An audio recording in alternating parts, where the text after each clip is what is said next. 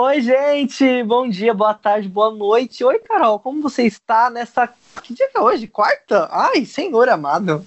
Hoje é quarta-feira, parou no tempo? Como assim? Ai, me perdi, gente. É chuva num dia, no outro dia já é terça, de repente já é. Pra mim já tá quase o final de semana chegando. Já tô pensando no carnaval, pra ser bem sincero o clima do carnaval já tá pegando todo mundo, né? Já recebi a escala lá no meu trabalho, já sei que eu não vou trabalhar, então já tô me preparando para entrar no esquema do carnaval. Mas hoje ainda é quarta-feira e a gente vai falar sobre muitos assuntos aqui, mas antes da gente falar sobre qualquer coisa que a gente vai falar aqui, quero me apresentar para você. Eu sou Carolina Serra. Se você quiser saber um pouquinho mais sobre o meu trabalho, sobre a minha vida, acessa lá meu Instagram, arroba Carolina Serra B.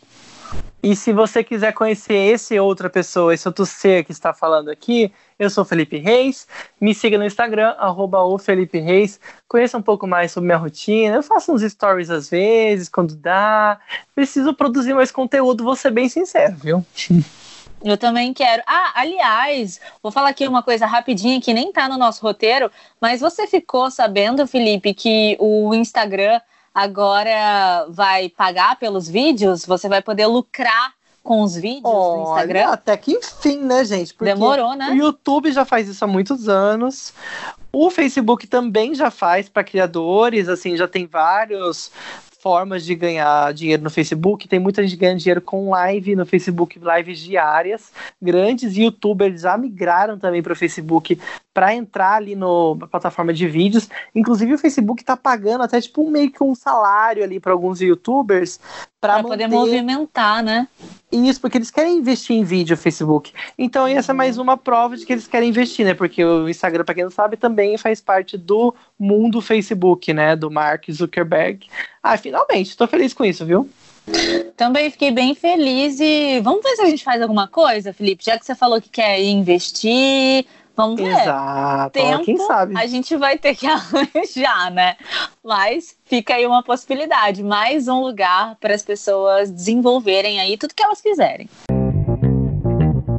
Olha, gente, se você quiser pular direto para o assunto que a, gente, que a gente vai falar hoje, tem o tempo aqui na descrição do vídeo. Hoje a gente vai falar sobre o resultado de exame em brasileiros que vieram lá da China por conta do coronavírus. Deu negativo, né? Que bom, graças a Deus. E tem mais assuntos também, né, Carol? A gente vai falar que a Bia Dória negou que tá se divorciando do João Dória, né? E que ela deu uma durinha nele. Você vai entender o que, que é essa durinha daqui a pouco. E tem polêmica, uma doação de órgão, uma doação de órgão de um baterista que morreu nos Estados Unidos foi negada por ele ser gay. Pasmem, isso mesmo que você ouviu, daqui a pouquinho a gente vai saber por quê. Em contrapartida, né, a isso, vamos falar que a Irlanda do Norte celebrou ontem o seu primeiro casamento gay do país. Atrasados, né, mas antes tarde Nossa, do que nunca, gente. Muito, né? muito.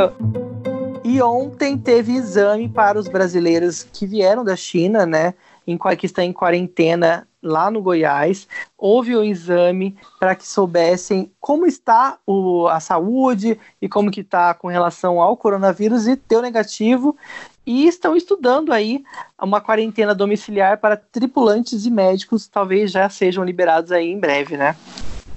Pois é, e eu fiquei sabendo que aqui na minha cidade é, tem uma pessoa que estava com suspeita, aliás, na frente da minha casa, ela estava internada. Na frente da sua casa, sério? Praticamente, Ai. né? Porque aqui no Frei Galvão, eu moro de frente Olha. pro Frei Galvão, tinha uma senhora de 70 e poucos anos, ela estava voltando de, de Dubai, mas ela teve contato com muitos chineses, mas ainda bem que foi descartado, os exames ainda não ficaram prontos, mas pela imprensa aqui já foi descartada a possibilidade de ser coronavírus. E a gente sabe também que tem outros outras pessoas que estão em quarentena dentro de navios, né? E que estão esperando aí resultados e tal. É, é, é, bem tenso, né, esse momento, porque imagina só, você parece coisa de filme, né? Você ficar dentro de um navio esperando o resultado, esperando, será que eu tô infectado? Será que tem alguém que tá infectado aqui? É muito coisa de filme mesmo. Sim, inclusive esse navio que a Carol tá falando, tem pessoas lá dentro que já tem, que já existe a certeza que elas estão infectadas com o coronavírus, e tem vários outros tripulantes que estão nesse navio que não, não estão infectados. Então, assim, a polêmica que está rolando é que essas pessoas deveriam realmente estar ali no mesmo ambiente, elas estão pedindo para que o governo libere para que eles saiam. Esse, esse navio está ali na região do, do Japão, Carol. Inclusive, tem um tripulante brasileiro que conversou com algumas pessoas da imprensa, mandou vídeos relatando aí sua experiência. E ele tem dito que o clima é muito tenso, porque tem gente já infectada lá dentro, e aí eles não têm contato com essas pessoas diretamente, mas essa tensão de ficar no mesmo navio com essas pessoas, eu imagino que deve ser um caos e um momento muito difícil, né? Porque ao mesmo tempo que eles estão tentando proteger o país, né? O Japão não quer que ninguém desça, mas essas pessoas estão ali livres da doença estão confinadas ali como se fosse o Big Brother do coronavírus. Meu Deus do céu. É horrível, né? Você se colocar ali no lugar da outra pessoa e de repente achar que você está vivendo um roteiro de um filme. Até tem, tem um filme bem conhecido, que na verdade ele não fez muito sucesso na época que ele foi lançado. Eu esqueci o nome do filme agora, mas que ele até cresceu aí no streaming, porque as pessoas começaram a fazer analogia com o coronavírus. Então, realmente, é, essas pessoas devem se sentir aí num filme, né? É horrível, eu não consigo nem imaginar. Carol, esse filme aí eu lembrei, o nome chama Contágio. Inclusive tá aí bombando, né, no, nos streamings. A galera realmente ressuscitou o filme. Pois é, deixa eu só falar rapidinho do filme, que no enredo que tem a Gwyneth Paltrow, né? Ela tá retornando aí de um de um estado nos Estados Unidos, depois de uma viagem de negócios em Hong Kong, e ela come começa a se sentir mal. Então, assim, tem muita coisa a ver com o que a gente está vivendo. E olha, no final de semana rolou aí um boato de que a Bia Dória estaria se divorciando do João Dória. A primeira dama disse ainda que está esperando que o Dória volte dos Emirados Unidos, Emirados Árabes, para conversar pessoalmente, mas que não está rolando nada disso. Isso é só boato e só rolou uma durinha no João. Olha, confusa essa história, mas o João Dória já está aí na mídia com relação a casos aí de relacionamento há um tempo, né? Ele negou um vídeo aí há um tempo atrás, mas todo mundo tá dizendo que realmente era ele. Nossa, e o que eu achei mais bizarro nessa notícia foi ela falando: eu fui pega de surpresa com a notícia da separação e eu até entrei em contato com meu marido para entender. Nossa, muito bizarro. Parece né? até que, tipo, ai, aí pediu pra separar e ela esqueceu de ser avisada, né? Olha, a notícia mais louca que a gente tá falando nessa, nesse podcast é essa, porque pra mim não faz o menor sentido. Ele brigou com ela, ela brigou com ele, e aí ela falou assim: ai, não volta pra casa não, deu uma durinha nele, e aí ela falou assim: olha essa tentativa de retorno ocorreu, é verdade, mas foi uma durinha só, uma forma de, de cobrar, de cobrar ele, de fazer analisar o que a família está pedindo. Rolou uma briguinha entre os dois, ela falou para ele não voltar agora, e aí as revistas já jogaram aí que eles estão separando, e ela disse que não tem nada disso. É, porque na verdade ela contou que ele pensa mais no trabalho do que em casa. Então ela deixou ele ficar fora, não dormir em casa, e mas que ela confia muito no marido dela e que de repente eles vão voltar às mil maravilhas. Ah, com certeza. Ia voltar a ter vídeo fake fake aí também dele por aí. porque é tudo fake news, gente. É fake news, tá ok? O casamento também é fake? Ih, ainda Ih, já não sei, hein, Brasil? Eu também não sei, gente. ok, ok. Vamos falar então sobre mais uma notícia, assim, que a gente não entendeu, que tem deve ter algum problema aí, porque é, falando sobre doação de órgãos, né? Teve um baterista que morreu lá nos Estados Unidos e que não pôde doar por conta de que ele era gay? Como assim, Felipe? Então, olha, o Sean Heinert, né, foi um dos grandes nomes da bateria no metal. E ele participou de, disco muito, de discos muito famosos, né, da cena e tal. E aí, passando mesmo, passado menos de três semanas da sua morte, no dia 24 de janeiro, ele teve um último desejo negado, que era doar os órgãos. O motivo, né, que tem dito aqui na notícia, é de que ele era gay. E olha, Carol, realmente foi uma situação bizarra, porque o Tom, que é o marido, né, o viúvo, né, do Sean, ele foi fazer ali o questionário da, da doação de órgãos no hospital, e aí perguntaram várias coisas, e ele relatou tudo isso no Facebook. Disseram assim que uma das perguntas era se o Sean era homossexual sexualmente ativo. E aí ele pegou e respondeu: sim, ele era. Infelizmente, por conta dessa situação, eles lamentaram e, dizer, e disseram que ele não poderia doar os órgãos. Inclusive, não foi revelada a causa da morte do Chan, mas ele não tinha HIV, não tinha nenhuma outra dessas. Mas por ser um homem gay vivendo na América em 2020, ele não pôde ter o desejo final de doar órgãos para salvar a vida de outras pessoas. Essa, inclusive, é uma parte aí do relato do Tom no Facebook. E as pessoas estão chocadas, eu também estou chocado com essa história. Eu não acredito nisso, que seria possível. É, e nos Estados Unidos não tem leis que impeçam a doação de órgãos por, homo, por homens homossexuais sexualmente ativos, né? Isso é aplicado por conta de uma diretriz do Departamento de Saúde do país que padroniza os trans transplantes de órgãos desde 2013.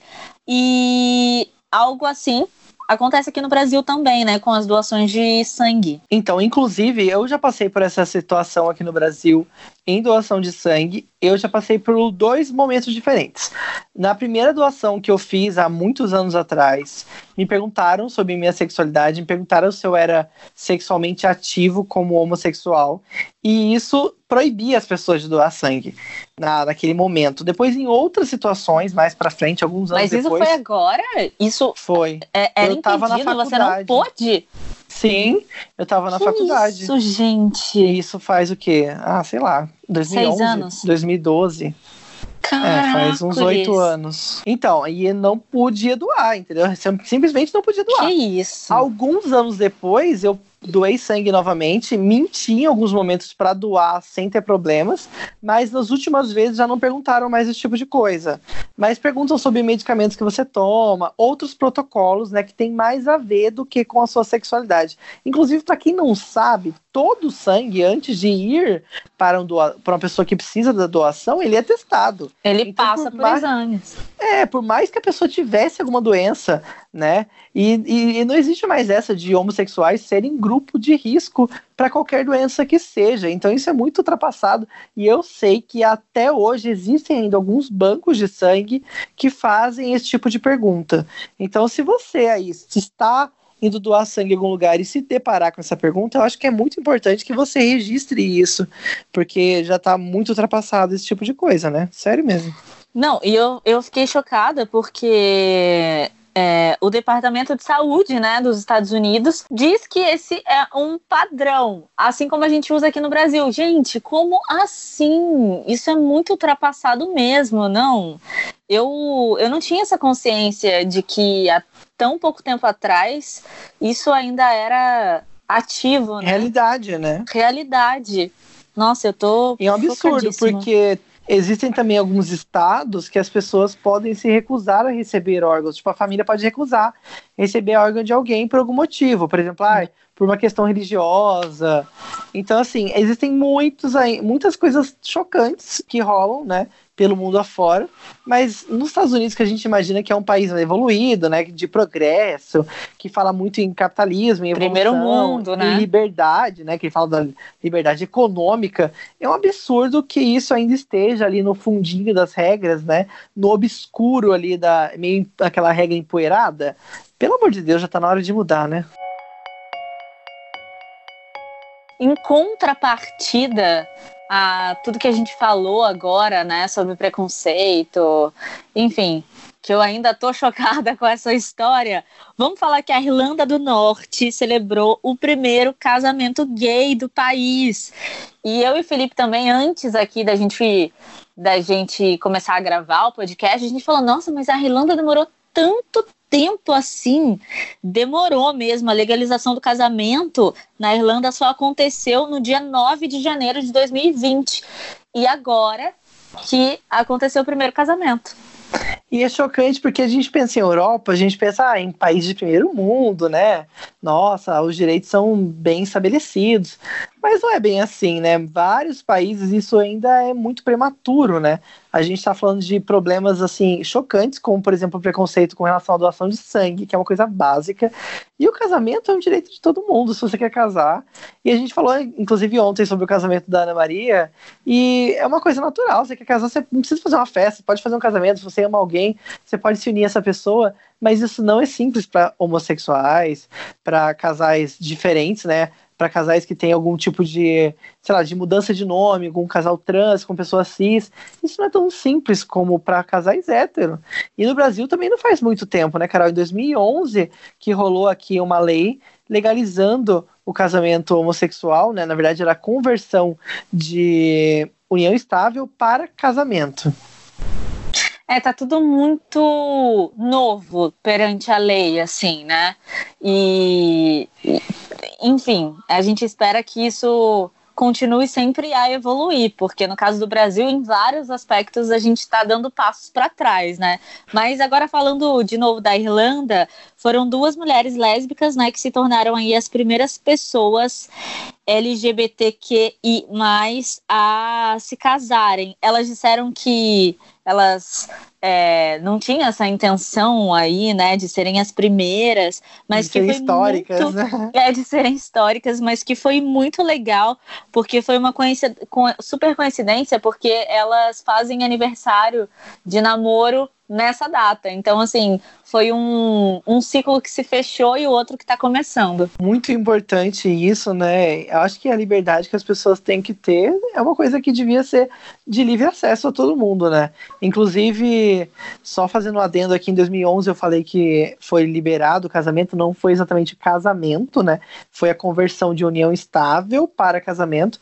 Só em 2013 que o Conselho Nacional de Justiça legalizou de uma forma meio que imposta, né? Não foi uma votação na Câmara, não foi uma lei criada, foi meio que uma, um adendo ali na nossa, na nossa legislação autorizando que ou pessoas do mesmo sexo casassem em 2013. Ou seja, é muito recente e ainda não tem uma lei votada pelo povo, né? Porque os nossos representantes, os deputados, não votaram essa lei até hoje e esse tipo de tema sempre é esquivado, né? Ninguém quer falar sobre esse tema no plenário, porque todo mundo acha que é polêmico, mas é o direito de muita gente, né? É, e é tão. É uma coisa tão pura, né? A gente tá falando de amor. Então, cara, é bizarro. E a gente não tá falando para você casar, você é hétero, casar com uma pessoa do mesmo sexo, amigo. A gente tá falando que quem quer casar tem esse direito, só isso. Ninguém tá obrigando ninguém a nada, filho de ninguém a fazer nada que não queira fazer. Né? É só liberdade, a gente só quer liberdade. E é assim como todas as pessoas querem, por outros motivos, né? Então, às vezes, é um pouco de falta de empatia, né? Pensa um pouco melhor, talvez você vai mudar a sua ideia. Bom, gente, esse foi o PapoCast de hoje. Se você quiser, pode navegar por aqui, caminhar pelos, pelos episódios antigos, enfim, mandar sugestões também pra gente. A gente quer saber o que, que você gostaria de ouvir aqui, também ideias de pessoas pra gente conversar manda um e-mail pra gente, né, Felipe? É só mandar um e-mail para podcast@reiscomunica.com.br. Você pode mandar sugestões de assuntos, pode mandar um oi lá também. Se quiser falar com a gente pelo Instagram, o meu é o Felipe Reis e da Carol é Carolina Serra B. É isso aí, amanhã a gente tá de volta. Beijo, tchau. Tchau, gente, um beijo.